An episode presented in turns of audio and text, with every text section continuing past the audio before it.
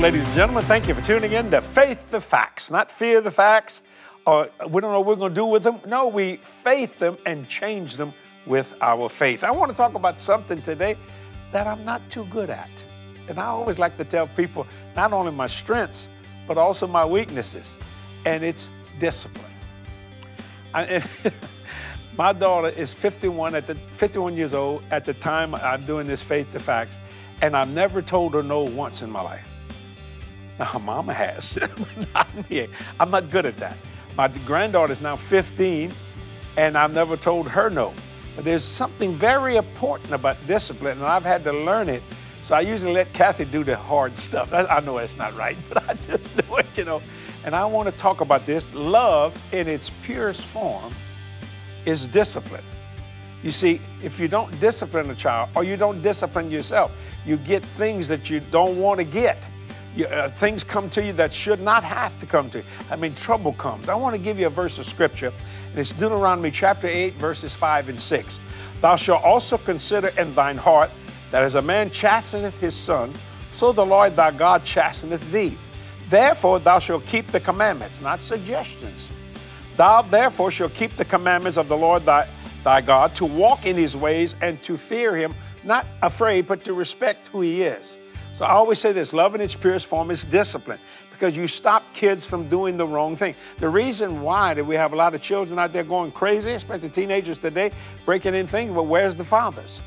Where's the mothers? Where's the discipline? See what I'm saying? Discipline to be a good person.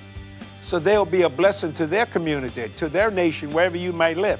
Look what he says in Proverbs chapter 3, verse 11 and 12. My son, notice he, he puts you in the family. My son, despise not the chastening of the Lord, neither be weary of his correction. For whom the Lord loveth, he corrected, even as a father the son in whom he delighteth. That is right. See, you, you should never be weary in God's correction because all He's trying to do is keep you on a straight path. Even though I know it's hard to correct your children, oh, yeah, I mean, you know, I mean, it is, but it's so you can keep them on a straight path because, you know, most of the time kids know everything. Just ask them, they'll tell you. you know, it's the truth, especially teenagers, you see. But you know what? If you keep them in the right path, and it's not fun, it's not easy, now, let me say this. I never told Jodi no, and the reason why, and Cathy said, why don't you tell that kid no? I said, well, everything she says makes sense to me. And I said the same thing to Jodi about my granddaughter, M. Her name is Meredith Margot Walker. I call her M and M, you know. I said, it, it's a blessing, but then there's times Jodi would ask me something. I said, well, now, Jodi, since you asked, I would not do that because this is what's going to happen. And she'd say, well, how do you know that, Dad? Because I went through it. So if you're a young adult today, listen to your parents. The Bible says, honor the Lord, eh, that your days may be long upon the earth. And that's a wonderful thing. So, whom God loves, He chastens, but not to beat your brains out. Now, the church was made God like He'll kill you, and people so afraid of God. No, that, that, that, that's wrong. God is not a child abuser. I heard a preacher say one time what I thought was one of the most awful statements I've ever heard in Christianity. God, God will abuse you, then He'll use you.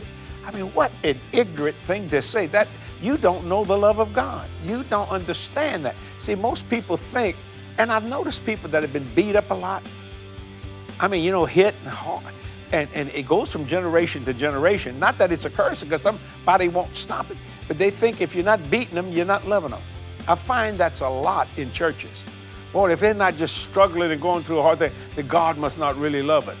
No, man. I mean, don't you want your kid to be blessed in the city, blessed in the field, blessed going in and blessed going out? I believe you do, just like God does, you see? No, he don't do that. Well, he's trying to teach you something. Well, he, he can teach you through hard things, though I walk through the valley of the shadow of death. But you know what? I just keep walking, you get out of that. But you don't have to go through something hard to learn something. Just listen to what somebody's telling you. You see what I'm saying? Let me say it again. Thou shalt also consider in thine heart, that's Deuteronomy 8, verse 5 and 6, that as a man chasten his son, so the Lord thy God chasten thee. Therefore thou shalt keep the commandments of the Lord thy God to walk in his ways and to respect him or to fear him. So think about that today. Love in its purest form is discipline, but not child abuse. God is not a child abuser, and neither should you.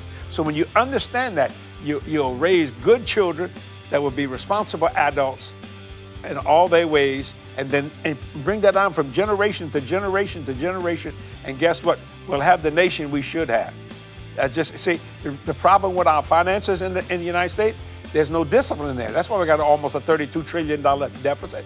If you ran your house like the government ran it, you'd be broke, busted. They'd take you. They'd take you home.